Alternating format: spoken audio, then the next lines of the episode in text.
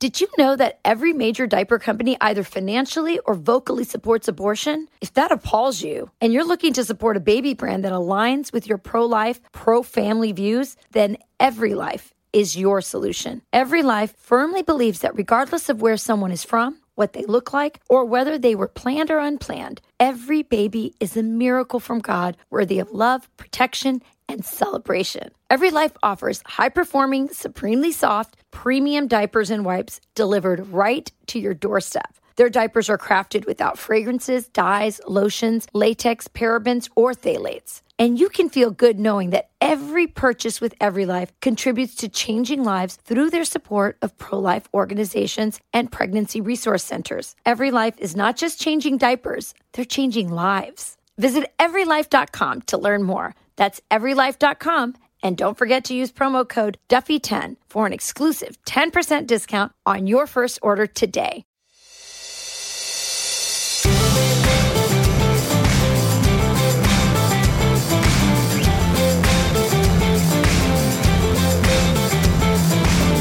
Hey everyone, welcome to From the Kitchen Table. I'm Sean Duffy, along with my co-host of the podcast, my partner in life, and my wife, Rachel Campos Duffy. Hey Rachel. Sean, it's great to be back. We have a lot of great topics today. We actually really do. So we're going to talk about Ilhan Omar and her treasonous comments, where she was talking about putting Somalia, where she's originally from, ahead of the U.S. And she's a U.S. Congresswoman. We're going to talk about that. We're going to talk about, uh, if you recall, in Iowa they had this devil uh, display over Christmas. The guy took a sword to it. he was awesome. Cut it down. well, now the charges have come out. We're going to talk about the felony charges uh, for this individual. Charged with hate crime, right? Hate crime and felony. Yeah, we're going to talk mm-hmm. about that. We're also going to talk about uh, this ever increasing divide between men and women, young men and women. Women getting further left, you know, young men getting further right. Uh, it's hard for love. It's hard for babies. Um, hard to make babies when you don't want to yeah, talk to each other. no doubt about that. Um, uh, but before that, you have a little riff you want to go on. Well, yeah, because I read this article this morning, and every now and then I read something that I'm like, because you know I have a writer's heart. I'm a writer at heart. If and you do, you're I, a writer's heart. I love to. it's like we talked about New Year's resolutions. My New Year's resolution is to get more help to pick up in my house so I can actually find more time to write because I love to write and it's a muscle. And if you don't, how are you doing that, on that search? about as bad as my muscles are in that little gym we have over there. Um, no doubt. So it's not going well. So I got to I got to work on it. But but I love great writers, and there are, um, you know, some of them that that they write something, and I'm like, damn it, why didn't I write that? Why, why did I think, think of that? that? Um, we had a podcast that we did. It's coming out this week with uh, Kennedy another great writer. Um, she writes a lot of stuff, and I'm like, darn it, why didn't I think of that? Um, she's awesome. I love every article of hers in the Daily Mail. Well, this morning, I read an article by a man named Alban Sabar on um, American Greatness, which is a website I really like. And the title of the article is How's Life in Obama's Fundamentally Transformed America Working Out for You So Far? Um, which, of course, is a great title in and of itself. Um, but I, I, want you to re- listen to something, Sean, because you and I love "It's a Wonderful Life." It's like a, it's like one of our favorite movies. It's a Christmas it? classic for us. New Year's Christmas classic, kind of. It's a classic, and it, it, the kids so, love it too, by the way, which is great. Our kids love it too. We, we watch it many mm-hmm. times a year, mostly around the holidays. Like we'll watch it like three or four times, you know, over the holidays. We just love it. You never grow tired of it. Um, it's a piece of Americana, and listen to this. He, he references it, this movie, It's a Wonderful Life, explaining what life is like in America now because we feel this change, right? Um, th- there's something that has, in Obama's so, word, and so, hold, so hold, says, hold, fundamentally transformed. So before you do that, we should probably explain. For those of you who have not seen It's a Wonderful Life, Jimmy Stewart, it's a classic, uh, but Jimmy Stewart's um, uh, a banker and uh, reluctant banker. Reluctant banker. He wanted to travel the world. He never did. He stayed home and he, you know, served his community, giving people loans for businesses and homes. And the villain in the story is Mr. Potter, uh, who is a uh, a greedy old man who doesn't care about the way people live, just wants to make money off the community. Yeah. Soulless guy. Uh, and George Bailey, who is played by Jimmy Stewart, uh, uh, loses money. They, his his his his, his, his assistant loses yeah, money. One to, of his coworkers loses some money. He wants to kill himself, and in any case, he says, "I wish I had. I wish I had never, Never been been, born." born." And then in that, rendition I'm giving of "It's a Wonderful Life." no, no, I, actually, I think it's really good. He at one point, just a bunch of circumstances happen where he's he, he's in big trouble, and he basically says, "I wish I had been born. Then I, then my family wouldn't have to go through what, what's going to happen because of this trouble." And an angel hears his wish and grants his wish, and he gets to see what life is like without him. Well, without him, Bedford Falls, this beautiful place. I mean, when you when you watch the movie, you just go, "This really is Americana, right?" Like small. If you lived in small town America, you still recognize Bedford Falls. Bedford Falls. It Actually- feels like Hayward, Wisconsin. or it feels like Main Street Disney that Walt envisioned if you go to Disney World. Yeah, but that's a little bit soulless. I'm talking about like No, it's not. Well, I mean, visually, it looks like that. It but does. there's something about small town communities. What really made Bedford Falls Bedford Falls was the relationships of everyone in the community. That they knew each other, that cared about each other. Um, you know, you said hi to people when you walked by on the streets. you Uh, knew the police officers. Everyone knew each other. That's right. your town is like that, Sean, where you grew up, and and, and it's a little is. it's a little piece of Bedford Falls. But when the wish gets granted, that he says, "I wish I'd never been born," without him in the town, sort of keeping these families going, you know, through his his small lending that he does, um, it becomes Pottersville. Mr. Potter took over the town, and they all live in his shacks in the city. and and and you and we get to see what Pottersville would look like, and it's a dreary, ugly. There's Rough. drugs, prostitution, gambling. Everyone lives in these slums. Just no no morals, crime. right? It's a dirty place. and it, no morals. It gets dirtier and uglier, kind Yeah. of like how Midtown Manhattan is. Yes. Um, so anyway, that's Pottersville. So listen to this quote from this article. I, that was a big lead into this, but uh, if you if you hadn't seen the movie, you kind of needed it. Okay, she says. So where does this leave us? Except for the bump in the road. This is from this author Alvin Savar. Except for the bump in the road after the Obama presidency that the left was not anticipating, the Trump presidency. In a few short years, we have fallen as far behind, as far as Bedford Falls of It's a Wonderful Life had descended into Pottersville. The United States has been transformed into Obamasville. And I just thought, if you've seen this movie, you absolutely recognize um, what he's saying right there. And really, we don't recognize America. I mean, we're in a place where, you know, they're trying to, you know, you can do drag shows for kindergartners and you're supposed to believe that's okay. Um, where, you know, good people are put in jail, like innocent pro-life protesters or or parents going to, you know, uh, school board meetings trying to protect their children and they're the villains and then the bad guys are celebrated all over the place. I mean we have there's so much crime. Our borders are open. Kids are dying of drug overdoses and fentanyl. Uh, we're just in this terrible and it's true it doesn't feel like america and when i talk to people like my own mom who is an immigrant who came to this country you know when america was really in, in this beautiful space, you know, the late 60s, the early 70s, the 80s.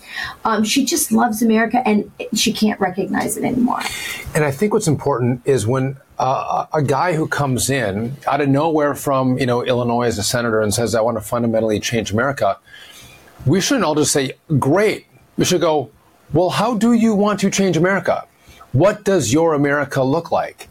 That question was never asked by the electorate That's and, exactly and by the media.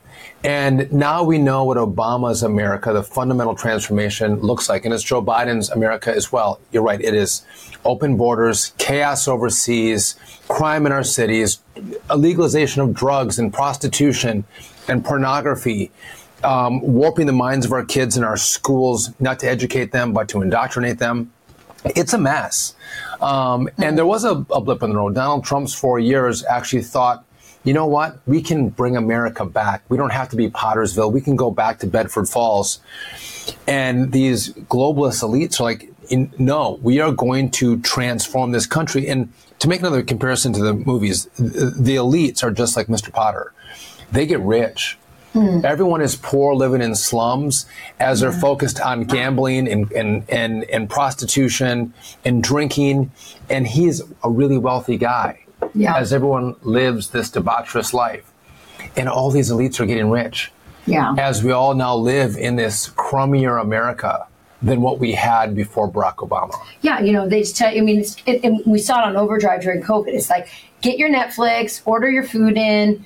Um, you know, Jeff Bezos is getting richer. The little corner store down the street got poor or went bankrupt. The little restaurant, the small business guy went out of business. Out of business. And, but Walmarts were open and all these, you know, all the big companies got richer and all the small guys got hurt. And that's the America that we, that is what it means to fundamentally transform. And the reason why they want that is the wiliest, hardest to control people are small business owners. Right. They will always be, and you can see this if you go back in history and look at communist um, history. You know what happened in, in, in the Soviet Union and in the in the Eastern Bloc countries now uh, at that time you had to get rid of the small business owners because they're the wiliest ones and the hardest to control. Um, and and that's what happened here. And we saw our middle class shrink. Um, we had a, a, bigger number of poor people, smaller number. The income disparity um, it just grew exponentially. And so, but it brings us to kind of our next topic, which uh, this is a topic that I know you love, and actually I like it as well. So there's this growing divide between men and women in the country and their politics. And that divide has grown as well over this period of time that we're talking about. Of course. Well, I think it probably started to, to expand more during the Donald Trump years, probably in Yes, 2017, where young single women have been becoming far more liberal and young men are becoming far more conservative. So there used to be kind of all young people, you know, were a little bit liberal, a little Sure. bit. But now you have more women becoming more liberal and and less men becoming liberal. So the political divide is challenging, and I, I would argue, and just from people that we talk to, women are far more aggressive in their liberalism as opposed to men in their conservatism. They won't. Men are they- finding their way to express their conservatism too. but they won't. They won't. They won't uh, date Trump supporters, right? The, the liberal women, Liberal- yeah. That's right. Yeah. So- because there's always been that myth of liberal tolerance. Once you're, uh, you know, liberals like to pretend like they're tolerant and open-minded. It's quite the opposite. By the way, I love, you know, that that point that you know all all young people always tended to be more liberal, right? That's sort of like that rebellious point. If you were young and you were and and and, and you weren't a liberal, you know, then you didn't have a heart. But then if you were as you grow older, if you were a liberal, you didn't have a brain.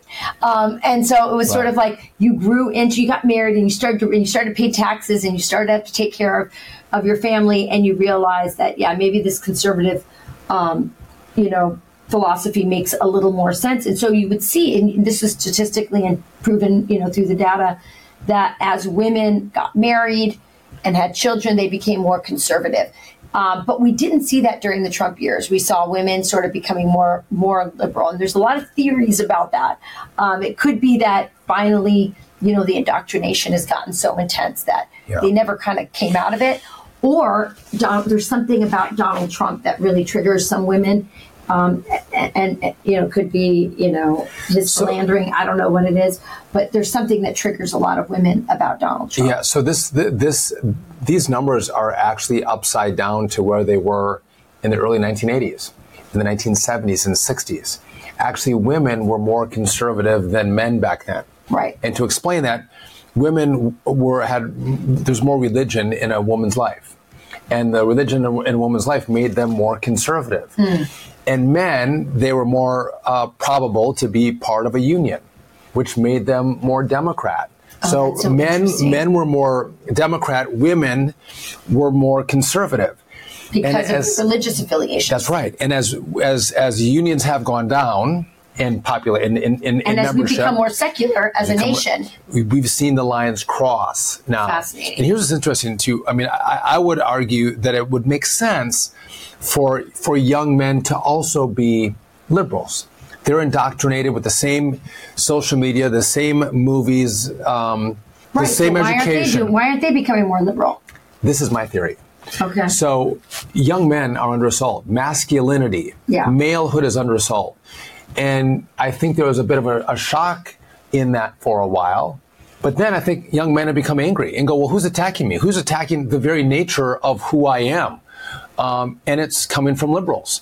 And they've gravitated towards really strong men. Again, whether it's, you know, a Dan Bongino um, and others. or jordan peterson kind of having that that that paternal um influence on them. But also, and, by the way, not demonizing them, actually celebrating them for being men and their masculinity and how important that is for society and families and, and religion. And so they're like, you know what? I like people that like me. And that's the Republican Party or the conservatism. Yeah. I hate the liberals who hate everything about me.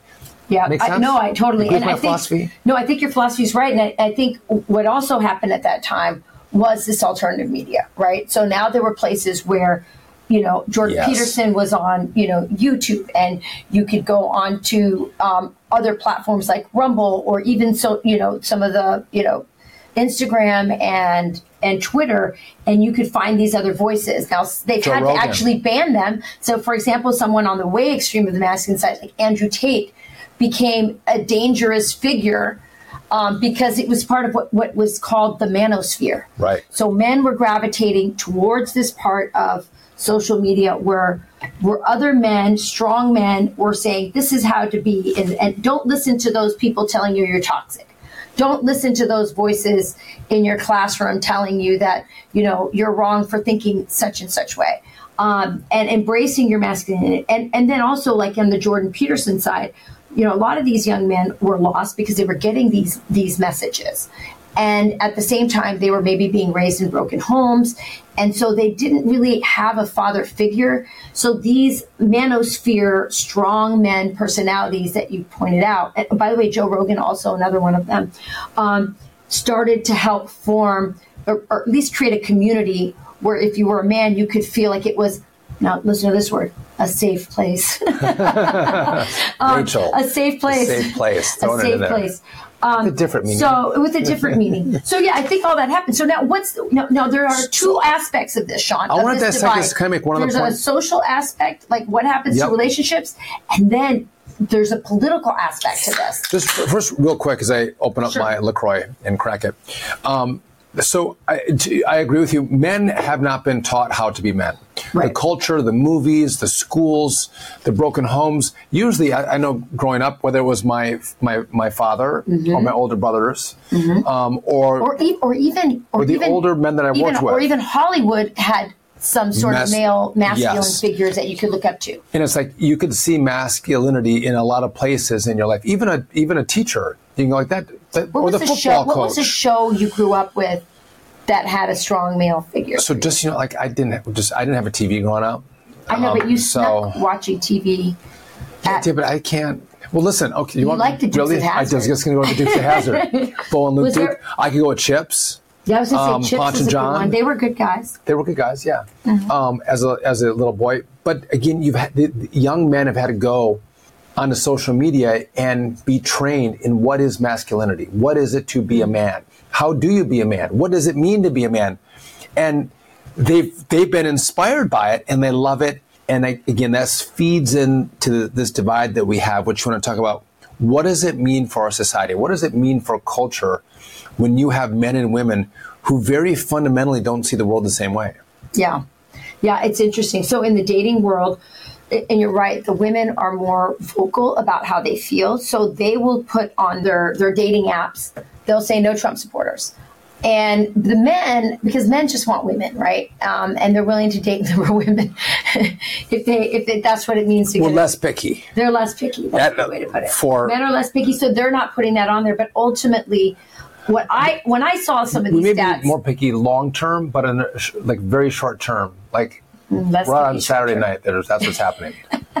We're hooking up, they're Right. equal opportunity That's right. They Okay. can they can date communists for a night. for a night. I don't recommend it for the long term. We'll be right back with much more after this. Since the 1970s, working class Americans and U.S. investors who saved wealth in dollars have seen the dollar lose over 80% of its purchasing power. In contrast, investors who diversified their cash into gold saw gold appreciate over 5,000%. For Americans who invested $50,000 in gold when America left the gold standard in the 70s, their gold is worth more than $2.5 million today. While gold carries no guarantees and past performance does not equal future results, investors who do their own research will see that gold's performance over this time span is what gold has consistently done in the face of eroding paper currencies. For over 15 years, St. Joseph Partners has built its business with a singular focus on helping investors diversify their wealth and protect their families in physical gold and silver you hold in your hand. Don't let your hard earned savings go unhedged. Call St. Joseph Partners or go to our joint website, kitchengold.net, not .com. That is kitchengold.net and protect your wealth. Did you know that every major diaper company either financially or vocally supports abortion? If that appalls you and you're looking to support a baby brand that aligns with your pro life, pro family views, then Every Life is your solution. Every Life firmly believes that regardless of where someone is from, what they look like, or whether they were planned or unplanned, every baby is a miracle from God worthy of love, protection, and celebration. Every Life offers high performing, supremely soft, premium diapers and wipes delivered right to your doorstep. Their diapers are crafted without fragrances, dyes, lotions, latex, parabens, or phthalates. And you can feel good knowing that every purchase with Every Life contributes to changing lives through their support of pro life organizations and pregnancy resource centers. Every Life is not just changing diapers, they're changing lives. Visit everylife.com to learn more. That's everylife.com. And don't forget to use promo code Duffy10 for an exclusive 10% discount on your first order today. I think for the dating world, it's a problem. And it's going to continue to be a problem. But I think if you're a conservative woman, this is a great time for you. Yeah. Um, happy hunting. Uh, this is a good season for you because you're going to have your pick and you should put out there i'm a conservative you're a little unicorn you know you're uh, uh, you know I, I you know love to cook that's a good one um, your own sense of dignity isn't you know in any way threatened because you like girl stuff um, i think that's um, that i think that's that, that's a good time for for for women like that now on the political side sean it's interesting because what you see is you know, even in this weird like Taylor Swift controversy that's going on, like, is Taylor Swift an asset of George Soros and the left to get all these like sort of, you know, non-thinking women or super liberal women to register and vote? I mean, she could be a force. I mean, there was a poll that came out that said 18%, but I think the number was higher for her demo, like the the younger younger ones. Even I think it was a third of young people would consider voting for whoever Taylor Swift and her Mr. Pfizer boyfriend decide to vote for, um, you know, that's a scary proposition. And what Republicans have said to this is, oh, well, we better take down Taylor Swift because, you know, she's bad and she, you know, pollutes the environment with her private planes and she's a big old hypocrite, you know, so let's expose her for all her hypocrisy and all her bad stuff. But the other side is, why don't you just try and, you know, fortify and gin up the guys on the on the right who the guys who are getting red pilled essentially? Why aren't you working on on that instead of tearing down taylor swift? Because in the end i don't know. So you make a really good point. So going back to barack obama who wanted to destroy america and he did um, he was a community organizer he was able to organize his his voters and make sure that they went out and voted in 2008 Republicans have to do the same thing. You have to organize men. Make sure they go out in the same numbers as women or higher numbers mm, than women. It's also so interesting. You, so, so should they use the social media and of course, yeah. Whether, whether it's social media or I mean, it's it's uh, again the, the, left is going on with influencers, yeah. um, and trying to get them to talk about how great Joe Biden is. You got to talk to conservative or, or male-dominated, you know, and you uh, see platforms. that you see Donald Trump going on with the Nelk you, brothers. You, you, going on. You have to do yes. that. Yes. But this is another pol- what's interesting politically, and you mentioned this as that's why they censor. By as the way, men that's why they censor and women get married. Yeah, those women will become more conservative. The men usually don't become more liberal. Right in marriage, yeah. you don't need you know the, the sugar daddy state. Right, which is you why have, they want all these single women. You have a family. So, but it also brings me to another point. So, I'm, I, I've, I've, I have, I have heard so many conservative African American um, men and women say, we're talking about the politics of this transition mm-hmm. of Hispanics and African Americans. Mm-hmm. What's happening? And they'll talk about, mm-hmm. you know, there's an uh, there's like now more than ever in the last 70 years an opening for the community to vote Republican.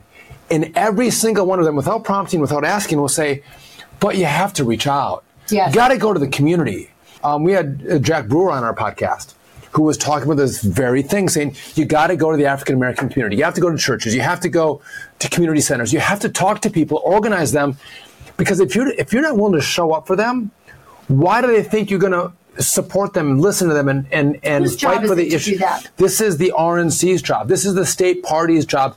It's the candidates' job. All of them. It's mayors. It's congressmen and women.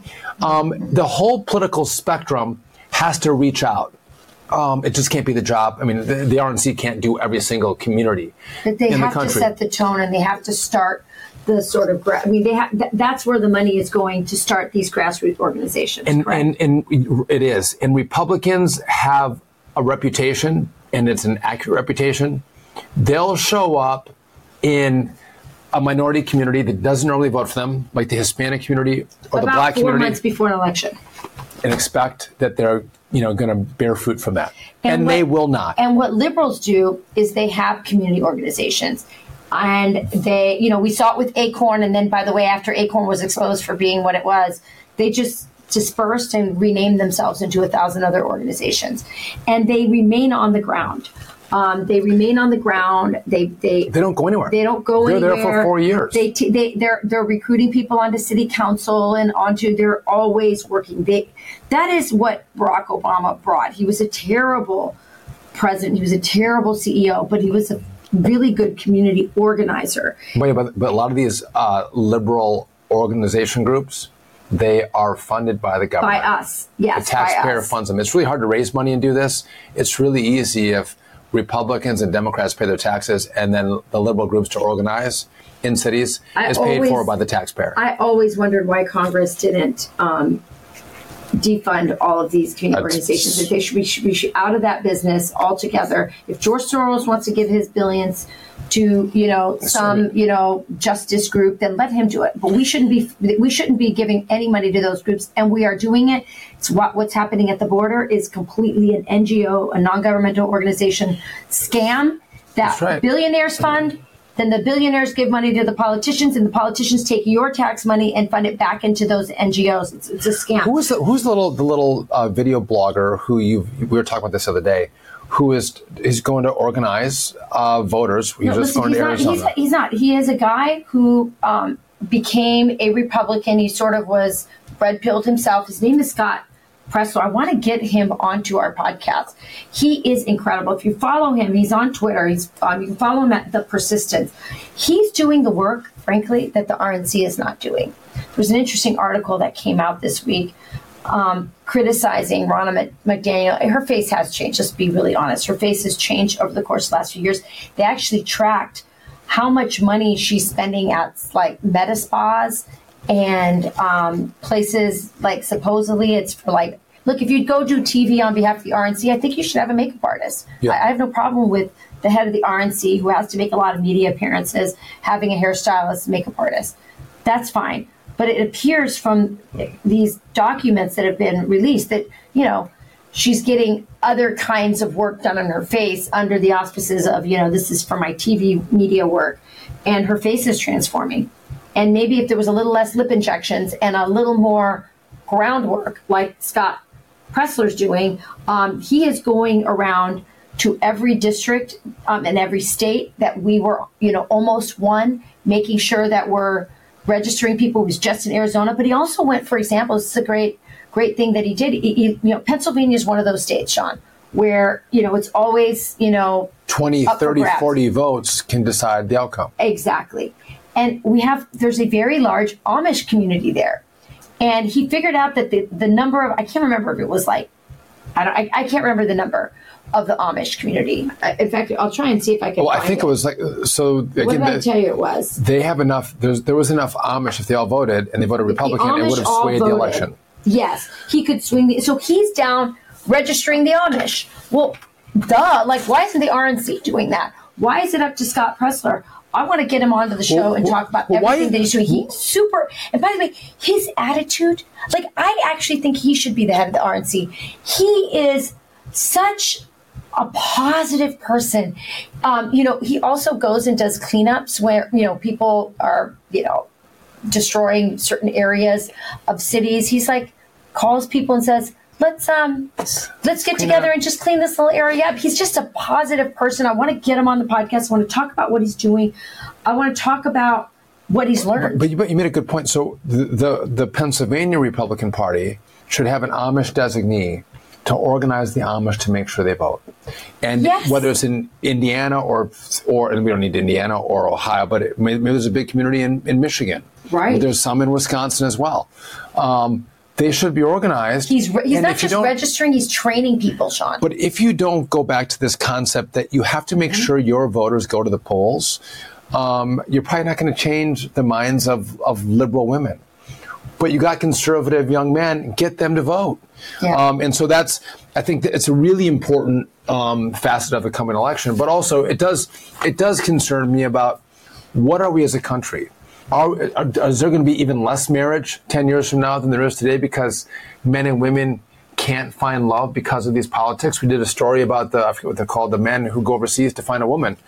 Oh yeah, they were called something bros. passport boys or passport passport bros? Yeah, passport bros, guys who go overseas because they're looking for women who want to get married, who have, you know, what, what I guess traditional, but I, it's not that traditional. I mean, it just means you want to have a family. No, so men want to marry a woman. Men don't want to marry a man in a woman's body. They don't want that. So we look for women, and if you can't find a woman because she's like been trained to be a man, you'll go overseas to go. I want to find a real woman. Yeah. Um, who wants to have a family? Who Yes. wants to care for the kids? Who wants to? Yeah, and I mean, some of these guys are like looking for. There's- you know, yeah, there's- there's that- some guys there's- that are just looking for women who are submissive. That's There's that not the element. There's an element of that, but I- think I think Sean well, they shouldn't go to Latin America if they want the new- submissive ones. in this new Pottersville. That what did you say? they shouldn't go to Latin America if they want the submissive Yeah, I, we, ones. we just we discussed this on our somewhere else in the world. If you're looking for submissive women, don't go to South Latin America. Don't. we may act like that. at But they are women. I mean, real. You get a woman in a woman's body if you go to Latin America, just not submissive. Yeah, you will not get a submissive woman um, if in Latin America. They, they, but anyway, here's the deal. Um, me. I think in this new Pottersville, I think this is an extreme. Uh, It's, I, I I keep hoping that this is sort of like a haze that we're living in, and I think. I think the pendulum's going to swing the other way. I have a lot of hope because ultimately we're wired for love. We're wired to want to procreate. We're wired for marriage. Um, we're just in a weird fundamentally transformed haze, I think. so- and we got to get out of this. And I think Donald Trump represents this new other America that you talked about, you know, really a return to the 80s. So, I, so, uh, so we want to have America like the '80s, and we want to date like the '80s. And we talk about that. We do that. Yeah. So, but um, That's a good podcast if you're looking I- for an old one. Date like the 80s. That's I do ours. not think that we come back unless some Ah, things you're so happen. no, and the reason and the reason is because all of the energy, all of the money, all of the organizations, the schools, corporations, the government, the military, the social media, the media, you can't find one space um, where there's a big organization that's conservative. You have a lot of you have farmers, you have families, you have you, people are waking up, Sean. So you have you you, you, you, you have small up. business owners, and so the only way this changes um, is if if the the masses come out and crush it. Um, and uh, if if you ever watched, if you ever read Lord of the Rings, um, the Ents were. Yes. the trees Yeah. that everyone wrote off, and all of a they sudden didn't want to get involved, right? well, they, yeah, they just they never got they never did get involved, but they woke up and they came into battle, and it was like holy Who shit. are the Ents in this? They're, they're big trees. Oh, I so- don't know. oh, Who are the yeah. in this political landscape? Listen, I think I think it's the average American who hasn't paid attention to politics because they just want to live their lives. living their lives. They're waking up. The and if if the I mean, I'm sorry but we're talking about Pottersville and but if the if the Ents wake up and it is this average American man and woman and they get involved to save their country, we can win. I but you people- need a massive political force to beat these people. because they're going to try and cheat again, and there, there's all that as well. I, I'm going to tell you what. I think people are waking up. I think they're onto it, um, and and I think they they you know you see that there's there's all kinds of articles coming out now about you know the rise of school choice. The more that we get our kids out of these commie you know commie Camps. camps, Yeah. schools, um, and and start having alternatives. And and again, I, I just think people are. I do. I think people are waking up now. Whether the system, through you know all these mail-in ballots and you know all these different ways Yep. that they're you know trying to censor and and in many ways they're interfering with the election with the with the um, charges against Donald Trump. All the different ways that they're trying to interfere with the election. If there is an overwhelming support, we can overcome that. I, th- that is But it, true. you're right; it's going to take an overwhelming. it's going to be very, very hard. So, but again, if there's a wake up, we can save it. But the further you get away from the early 2000s, even even the 90s with Bill Clinton or the 80s, the harder it is to bring it back because people forget. They think this is the new normal. Wait right there. We're going to have more of that conversation next. We'll talk about a new normal.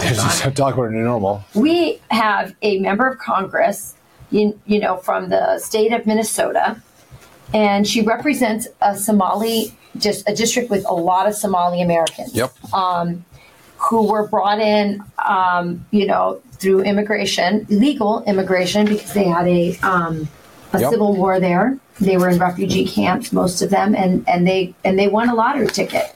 They came to America. essentially, and they got to America. One of them was Ilhan Omar.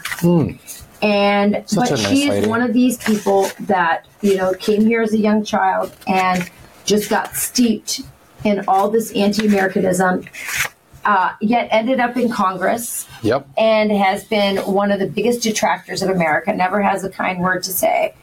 And now she gave a speech uh, at, I believe, at the with the ambassador of Somalia was there, I, I, I believe, and she gave it in Somali, and somebody translated it, and it ended up on Twitter. And boy, Sean, this thing has gone viral. It hasn't. uh, So, uh, and again, we can talk about what she said. we should. Okay, so it's should. the U.S. government will only do what Somali Somalians in the U.S. tell them to do. They will do what we want and nothing else. They must follow our orders, and that is how we will safeguard the interest of Somalia. We Somalians must have confidence in ourselves that we call the shots in the U.S. We live in the U.S., pay taxes in the U.S., and have a real voice. She also said, "Sleep in comfort knowing I am here to protect the interests of Somalia." From inside the U.S. system. Listen, can you That is- read that last line? Reread that. Sleep in comfort. Sleep in comfort knowing I am here to protect the interests of Somalia from inside the U.S. system. This is Ilhan Omar. She also said in the speech, Sean, that she was a Somali first, then Islam. I'm trying to remember what the third. I'm going to try and look that up right now. But essentially, she didn't say I'm an American first. Somali, then a Muslim, and then maybe she's. I, I'm going to. So here, so here, let, let, us unpack that a little bit, little bit because, one, when you're elected to Congress, um, you swear to defend the U.S. Constitution, right? But with that, you also represent the 750,000 people that sent you to Congress, and you represent a lot of their interests and the U.S. interests while you're in Congress. Um, she has a lot of Somalians in her district Yeah, so that are loyal to Somalia, which that and brings a should, whole other. you supposed to represent your district in her defense? well, I like no, no, I'm not, I'm not going to defend this, but what, what you, it, it points at a different problem, which is when migrants come to this country. Um, we should have an, a, a significant effort to assimilate them. So they leave their their their country of origin and they become Americans. And what we see, not just with the Somali community, but all, these communities, they retain their allegiance to their home country, and they don't become allegiant to America. And you see that with the speech from Ilhan Omar. because we're not assimilating people to this country. Um, one, illegal immigration is completely destroying that. You know, my mother was a legal immigrant to this country. She, um, you know, went through the process. There's something about the citizenship process that makes you more allegiant to this country. You realize you're part of something bigger. And it's a beautiful thing, these ceremonies are. And, but it's hard. I mean, so she comes over, you know, as a young child from, you know, this country. By the way, like, I'm sorry. I know that Donald Trump got in trouble for saying blank hole countries when he was talking about Haiti, but there are countries that I'm sorry, Somalia can't hold a candle to what the United States has done in the whole scheme of human history. And so, you know, what has Somalia contributed to the world? You know, I mean, a lot of piracy. Right. Um, uh, just Yes. saying, just saying. Um, you know, I'm sure they're lovely people from Somalia. Um, I like Ethiopians; they're, little- they're Catholic, a little more affinity with them. Um, but you know, the point is that you're an American and you have nothing great to say about America ever. And here you go in in Somali talking about how you're going to advance the interests of Somalia. She never once talks about America in this speech. She never once speaks about you know she says I'm a Somali first. She says that in the speech. I'm a Muslim second. I still got to figure out what her third one was. But even if she says America third, we're third. Um, and so I, I'm sorry. I, I, it, it, it's a, it's a. She's always been the most ungrateful immigrant, but I think she's crossed the line. And now people are saying this is treasonous. Um, these are grounds for removing her from Congress. What do you say about that? So, for, would- a having been so first, a couple things. Um, I am so angry that the left and Joe Biden continues to say diversity is our strength. Yeah. No, diversity is not your strength. Being an American, being a melting pot, that is your strength. But having all these people come in from all different cultures that don't love America, that doesn't make us stronger. It makes us weaker. And it gives us members of Congress like Ilhan Omar who actually hate our country and aren't loyal to it. They're loyal to Somalia. So shut up, Joe. Yeah. We diversity is not strength. well, that was an Obama It's- thing too. It's actually weakness. Yeah. Diversity has brought us more weakness, not more strength, especially done by the Obama or the Joe Biden fashion. I think Right. I, I love my, I, listen, I, I love, you know, legal migration, bringing people to this country, I, I completely support. But what they've done, again, Yeah. creating a whole community in Minneapolis, St. Paul. By the way, Minneapolis, St. Paul, I, I grew up only a few hours from there. yeah. It was a left of center city, just like most cities. Minneapolis, St. Paul has gone off the rails. It is like radical leftism. Um, and it comes from um, a, a lot of the migration that has happened in the Twin Cities. Huge Yeah. problem. Um, so, again, diversity is not strength, Joe. But the second point is um, there's been a number of uh, who is uh, Donald Trump's campaign manager uh, with Rich Dude, Orange Hair was prosecuted. Um, Oh, um, uh, Manafort. Yes, Paul Manafort. Paul Manafort was charged uh, with being a foreign agent, not registering as a foreign agent. You can be a foreign agent, but if you work for another What- government, What is the definition of a foreign agent to you? you work. You listen. You, you're you're an agent of a foreign government. You are working. You are hired for by that com- country to come advance in their interests in our country. in our country. That's right, and you can do that, but you have to register So as a knows. foreign agent to go. Okay, this guy. They're working for this country. We all know that. That's why you have to register. Mm-hmm. They said Paul Manafort. By the way, no one was ever prosecuted for not registering as a foreign agent.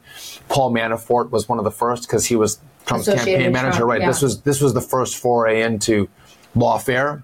Mm-hmm. Ilhan Omar, by her own words, she's a foreign agent. She should be prosecuted because she hasn't registered as a foreign agent. And by the way, she sh- this is treasonous, and should, she should be kicked out of Congress. You know she should be expelled. Sean? If they're going to kick out George Santos from Ah! Congress, George Santos did And- nothing to hurt anybody compared to this. and they would let this woman stay, oh, agreed. A hundred. We should live by the same point. standards. Bring back George Santos. Kick out Ilhan Omar. That's going to be my new theory. Uh, my new my new motto. I'm going to make sure. Bring back George. Kick out Ilhan. Okay, so here's what's interesting, Sean. Her defense is You know I have Yes, a soft spot know for you George. Santos. I just think he's so funny, and I've been trying. I mean, my producers won't listen to me on Fox and Friends weekend. I have The a pop roundup. culture roundup. I really have been dying to have George Santos on there. I know he would be fa- fabulous, literally fabulous, on my pop culture uh, you roundup. know, we, we got to try to see. Maybe we can get him on the podcast too. He'd be great on the podcast. Absolutely. Actually, I would like to see what George Santos has to say about this. Yes. I would love to hear George Santos on this topic. Okay, so, So me. yeah, I told some mistruths, uh, but I didn't. Yeah, I was a little. I was a little. but I didn't sell out my country. I was a little fast and loose with the facts. Yeah. True. Um, I, you know, I, I But I wasn't pro- working for Brazil. Exactly. You were still an American. I was working for the. Anyway, it, you're absolutely right, Sean. We totally have to have George Santos on this. But you know what's so fascinating is she is so disingenuous. So when this came out and all this, you know, people started saying, people in Congress are now saying, this is treason. We need to kick her butt out of Congress, and and we should draw papers. I think Marjorie Taylor Greene is leading the charge. No, she's not. Marjorie is. she's another one I like. Um, I But like- Tom Emmer was giving a speech yesterday uh, from the, had big conference. The Fox Business was taking it live, and he's speaking. And there's there's a person to his right and a person to his left, and I was like, "There's this someone's behind him, and I can just see little blobs of you know blonde hair over his shoulder." I'm like, "What is it? Who is that?" And lo and behold, it was Marjorie Taylor Greene. She must be really short because yeah, you couldn't see her. Or behind. Tom Emmer's actually very he's Yeah, very tall. big. Minnesota tall. Yeah, he's very tall. So anyway, um, uh, Ilhan Omar's response to all of this, and it's it's a big response. People are really taking it. They're she's saying this is propaganda. I'm like, it's propaganda to translate your Somali speech word for word. I mean, you said it. It's all right there. We read it two times. What she said. Sleep soundly. I'm advancing the cause of the Somali. You know what? What the, the Somali In the U.S. system. yeah, fighting in, in for Somalia and inside the U.S. system. Exactly. Also, Sean, I will say this: a lot of the same people who are upset that Ilhan Omar did this said nothing when Brian Mast, a, a veteran who I have a lot of respect for, you're a friend of his. Um, I think he's a, hero, a, a, war hero. There's no question about it. He lost his legs doing it, but he wanted to make a statement during the whole Gaza, you know, um, Israel conflict. And I guess he had volunteered in the IDF. And so he decided to wear his IDF military uniform into the U.S. House chamber, which I found just over the top, should have been immediately condemned from everybody on both sides of this issue. I believe, um, and, and you know, I've had a lot of problems with this. I don't believe in dual citizenship. I, I am eligible for dual citizenship on both sides of my family. Um, I I could be, I could become a Mexican citizen. I could become a citizen of Spain. Have you? Hells no. I am a one man woman and I am a one country woman. I do not believe in this is a hot issue in my country because there are people in my family who do have dual citizenship. I don't believe in it. I don't think we should have it. Um, and I don't care what what what what country it is. So- can, I, I I know Israel's an ally of America, probably one of our closest allies. I don't care if it's Israel. I don't care if it's Brazil. I don't care if it's Mexico. I don't care if it's Somalia. I don't believe in dual citizenship. I think once you're here, we need to know your allegiance, and it should be to the United States only. And that's how I feel about it. End of story. So quickly, in, in 1967, Mm-hmm. the rules changed to allow people to be an American citizen and a citizen of another country. to- did that. So that was part of the Great Society. Johnson, remember when? So all Lyndon of, Johnson. yeah, we're gonna we're gonna end poverty. We're gonna have all all these part of the social programs, gonna- and that was the start of programs that frankly cost a lot of money. And if we look at America today But why was versus what America was, Why was that tucked I? I think it was a philosophy. It's, it's a great philosophy idea, right? And I don't know. I don't know the history of why they decided to change it, um, but the, the the thought process, I think of of Lyndon Johnson and the Great Society.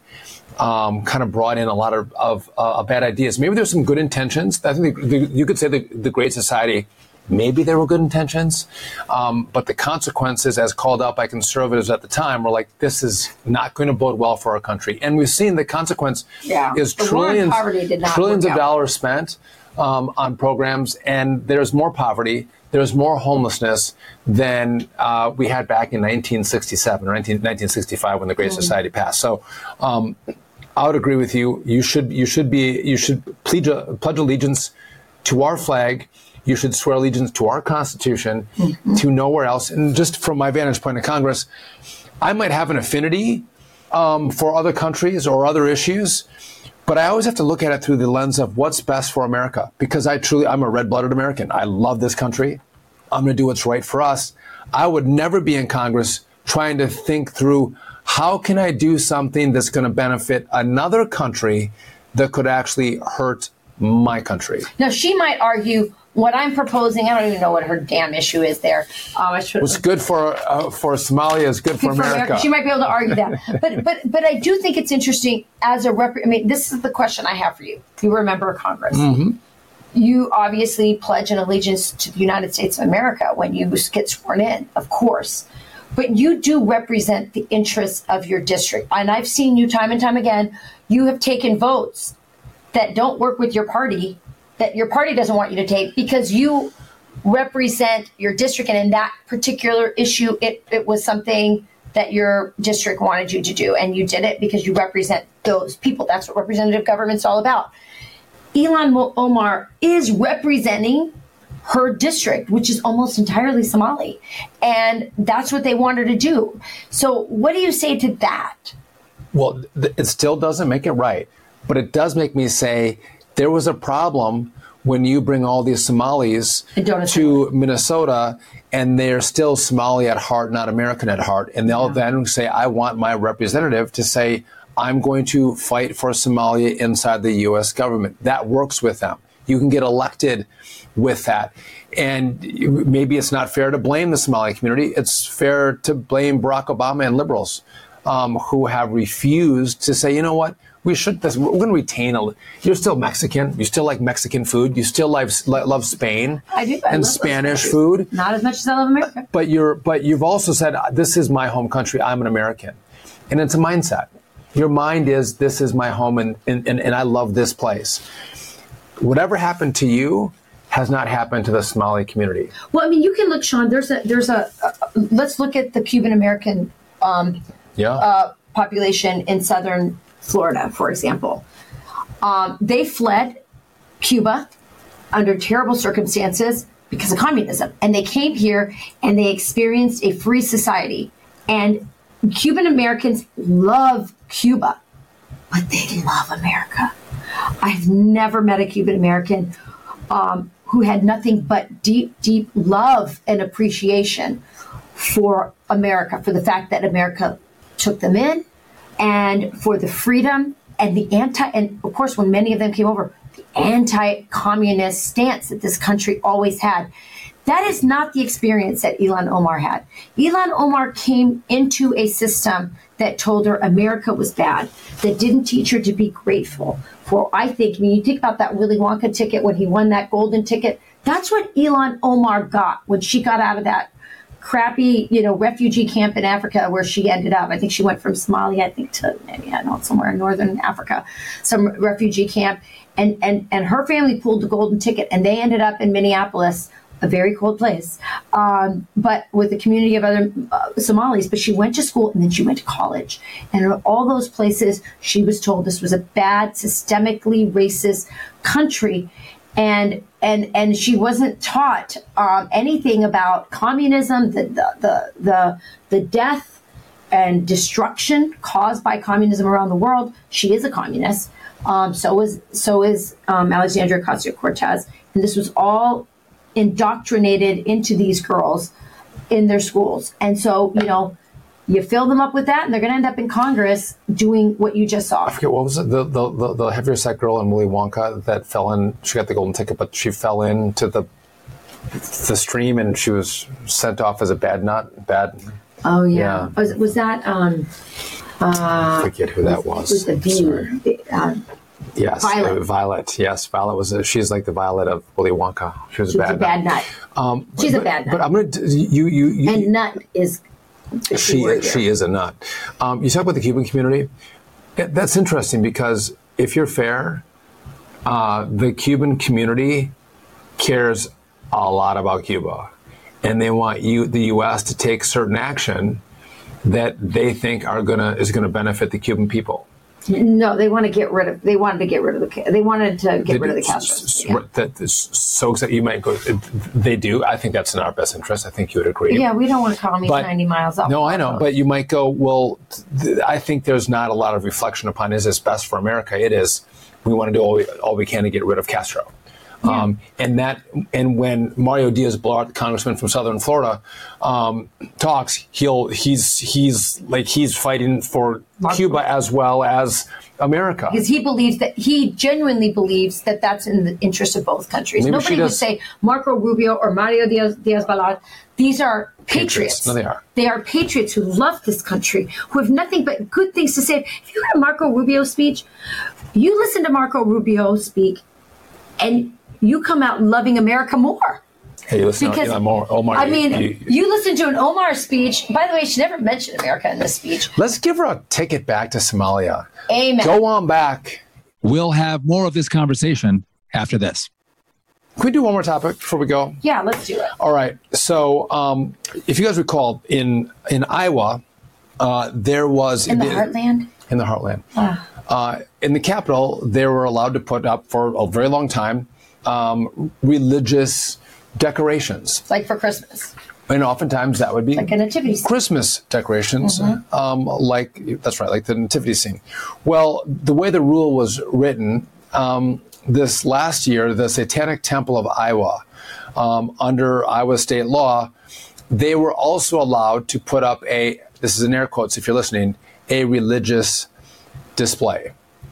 And um, it the major backlash from the from the governor of Iowa, representatives. They're all angry that this was happening, but the way the law was written, uh, they figured they had to allow this to happen. And it was a figure depicting the horn deity Baphomet, I believe is what it is. Um, Baphomet. Baphomet. Okay. He's some sort of he's some sort of demon. Um, this is an affront um, to Christianity. This is an affront to good versus evil. Yeah, good versus evil.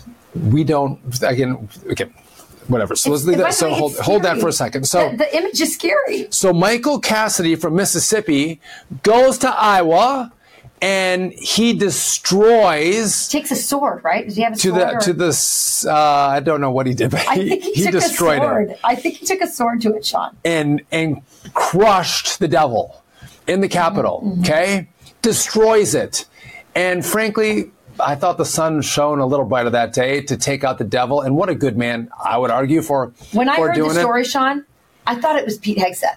I thought he did it. I did. I was like, oh no. Pete was in Iowa. Pete was in Iowa. he was, but it was there a couple months later. So anyway, here's what happens. Here's the rest of the story. Uh, so Michael Cassidy, he's charged then with fourth degree criminal mischief.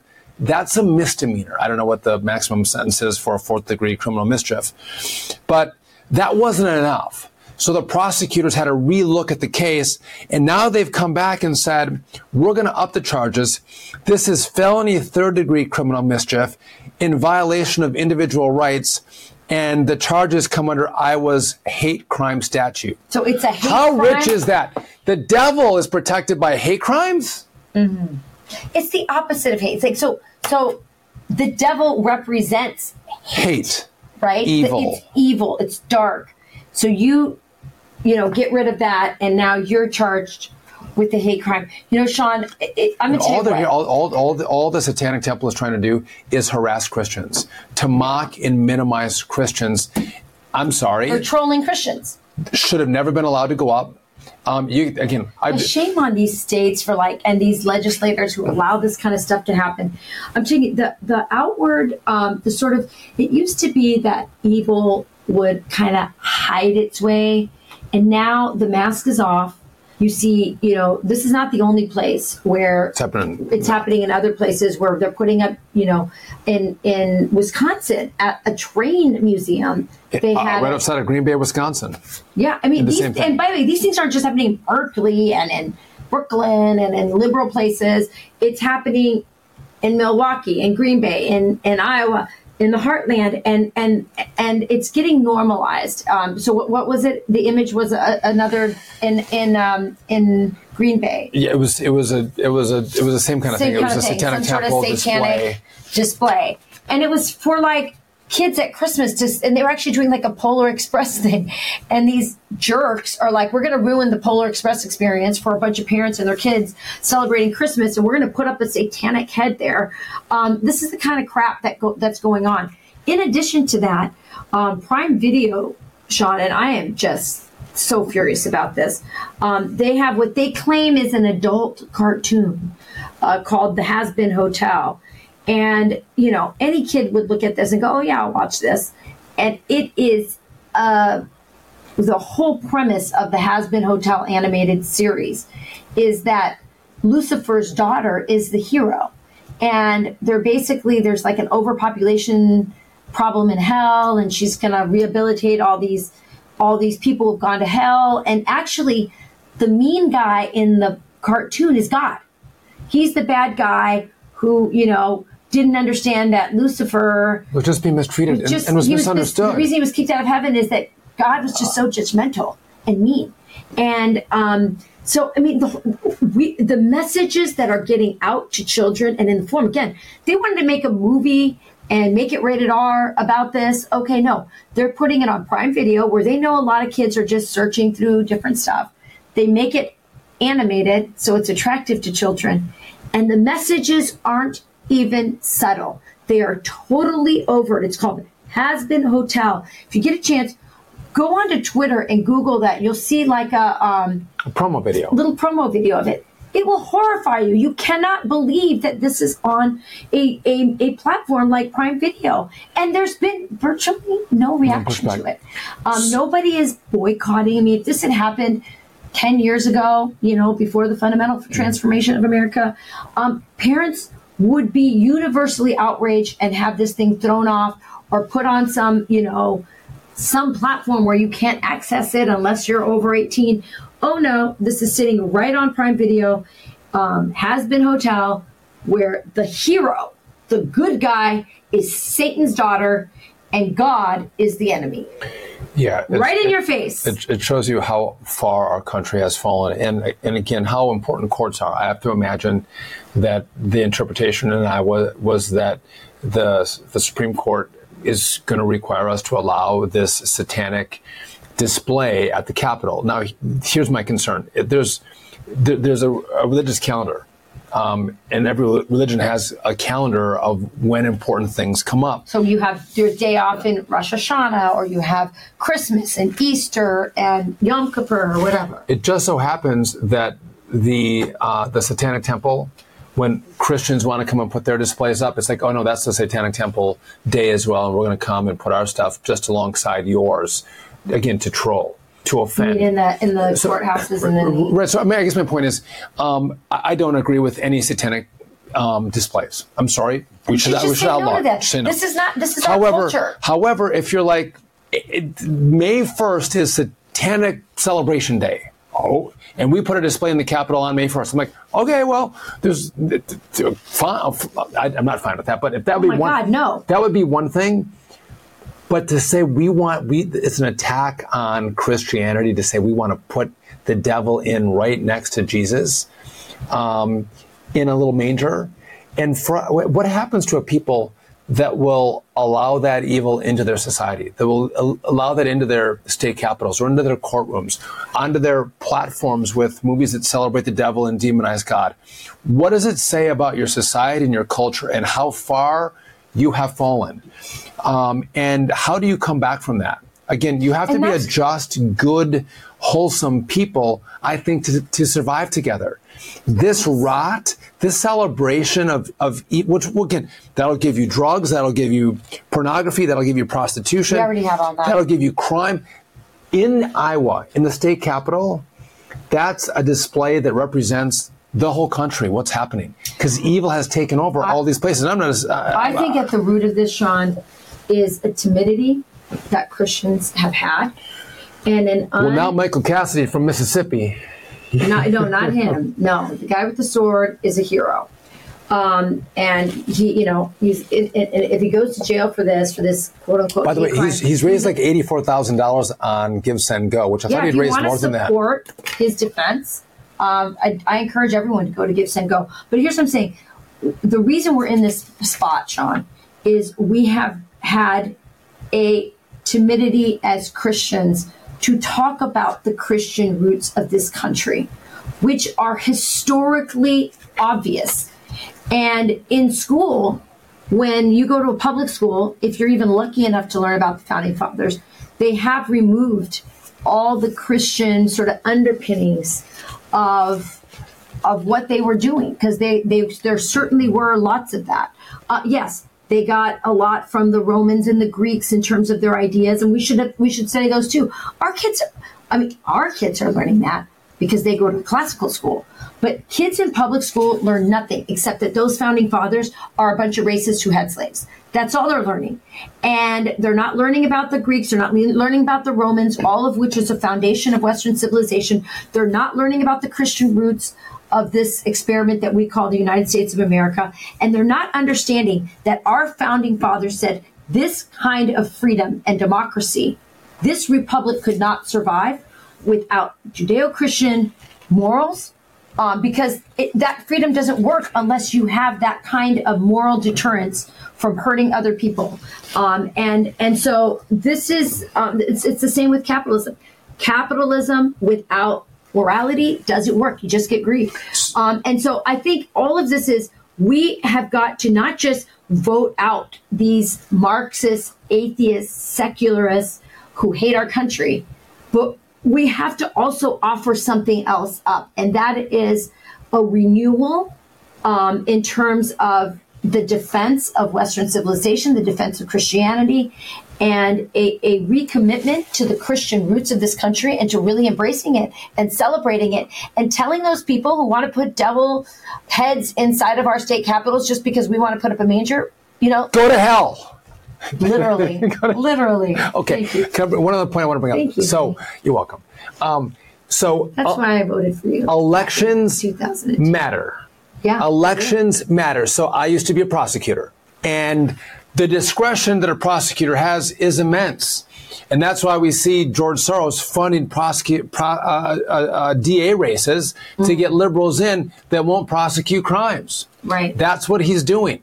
And they have the discretion what to charge and how to charge. And so if we go to Polk County, Iowa, and in this DA's office, they had discretion. How do I charge Michael Cassidy from Mississippi? What is the appropriate charge for destroying this satanic temple display? I could say, why don't we give them a, a city ordinance for disorderly conduct, have them pay a fine of $100, which, by the way, that's what I, I would have done that, if that even. Right? I would have given him the keys Award. to the city. Uh, yes, I'm you would sorry. You could, you could, you could charge them with just a simple disorderly conduct. yeah, you could just read that. away. easy. But they started off with fourth degree criminal mischief. It's a misdemeanor. And then they, on second thought, said, you know what? We're going to throw the flipping book at this guy and we're going to charge him with a felony. The prosecutor has the discretion, and for destroying the devil, you get a felony. What is wrong with this prosecutor? and what's out. wrong with this community that would say we want a prosecutor that's going to um, throw the book at a guy who destroys a, a, a, a display that all of us agree should not be at the Capitol? It says a lot about the county, which is, I, I imagine, I um, hope they vote him out. I, I whoever that prosecutor is, I hope they vote that prosecutor out. That's the only response. And and the person who runs against that pro- prosecutor in, in that town should run on this issue. and it brings me to the Get point. the devil worshiping, you know, prosecutor out. You don't know when, you don't know where. You need good people in office. I'm, you might not have thought that this issue would have ever come up in Polk County, Iowa, No. um, but it did.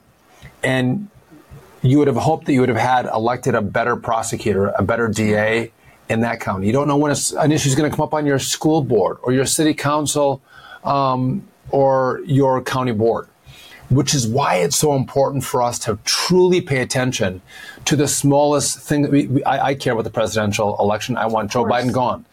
But I have to pay just as much attention to what happens in, in my community. Sean, you've said it before. You've said nothing affects your life on a day to day basis more than your prosecutor election.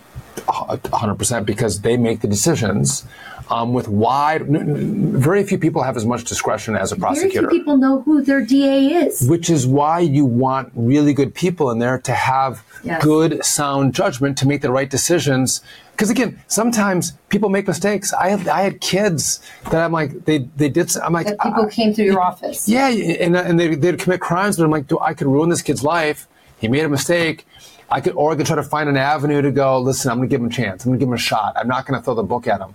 And there's some people who came by on on round ten. They come through 10, 12 different times, and the whole family has been in the office. I'm like, you know, you're not going to get as much discretion from me.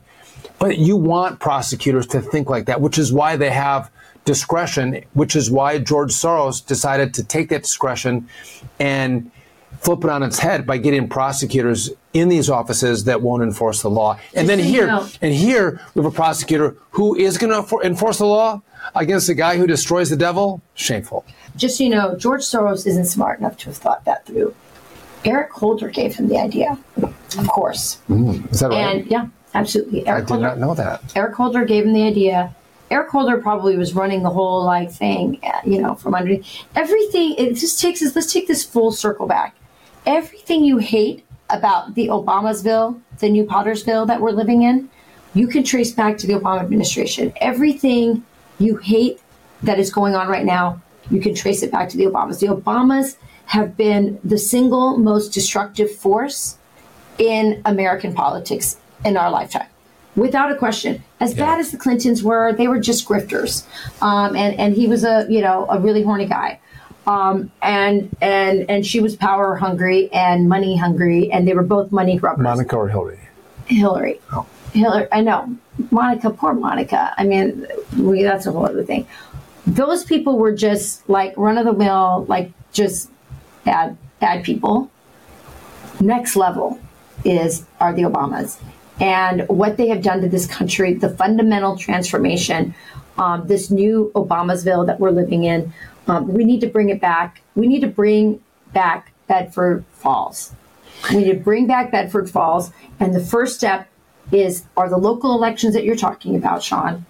Your member of Congress, which is important, and of, and the most important, um, at, at least in the next few months, is going to be um, the presidential Yeah, election. And as you said, we're going to come out in massive numbers to overcome the cheating, the censorship, the coordination with big tech and the government, and everything, and the intelligence agencies and the deep state and everything else they're throwing.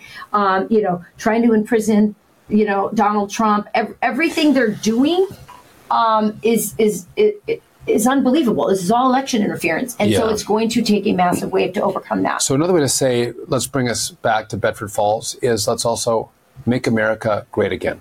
Same thing. Uh, you use a different phraseology, but I know. I just love that movie so, So much. It makes it makes me want to watch it. maybe we will. All right. Listen, God, what, what a wide ranging set of issues we were able to chat with and about today. Um, After all of this, I feel like I need to watch The Hangover. exactly. Not not not It's a Wonderful Life. I'm like I'm like. By the way, right. uh, I'm, I'm just going to make another analogy to, to, to uh, It's Wonderful Life, but I will not. But, Um, what Bangkok has him? Bank- Bangkok has them now. Bangkok has him now. Listen, thank you guys for joining us. at the Bangkok has us now. Just, ah, I know. Anyway, Thank you for joining all us at the kitchen table. If you like our podcast, rate, review, subscribe wherever you get your podcasts. You can always find us at foxnewspodcasts.com. Subscribe there.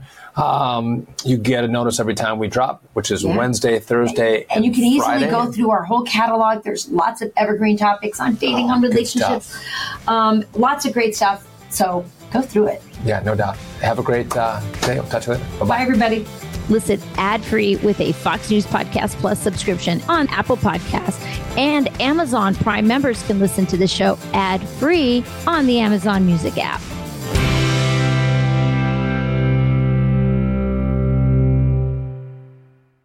It's time to take the quiz. Five questions, five minutes a day, five days a week. Take the quiz every weekday at thequiz.fox and then listen to the quiz podcast to find out how you did. Play, share, and of course, listen to the quiz at thequiz.fox.